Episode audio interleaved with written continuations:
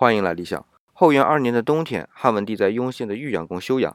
哎，这个时候啊，汉文帝的身体已经不那么好了。然后到了夏天呢，又给汉文帝一个打击，他的三儿子代王刘参死了，谥号孝，所以史称代孝王。这里多说一句啊，在汉朝的用字上，三和参，也就是人参的参呢，是通假的。所以是不是因为是三儿子，所以叫刘参呢？还是很让人遐想的。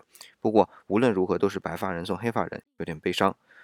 同样在六月，汉文帝还下了和亲诏书，和匈奴和亲。这是汉文帝在五年前匈奴大规模入侵之后的一个动作。大家应该还记得孙昂吧？那这一和亲是不是就白白战死了呀？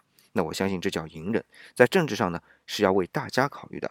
这一代大家不是今天和自己不相干的一伙人的总称啊，是自己的家。中国的皇权啊，向来都是把天下理解为自己的家的，所谓家天下嘛。所以为了这个天下的大家庭，汉文帝是暂时隐忍了下来。所谓反古之道。即社稷之安，变万民之力，以全天下源源之民。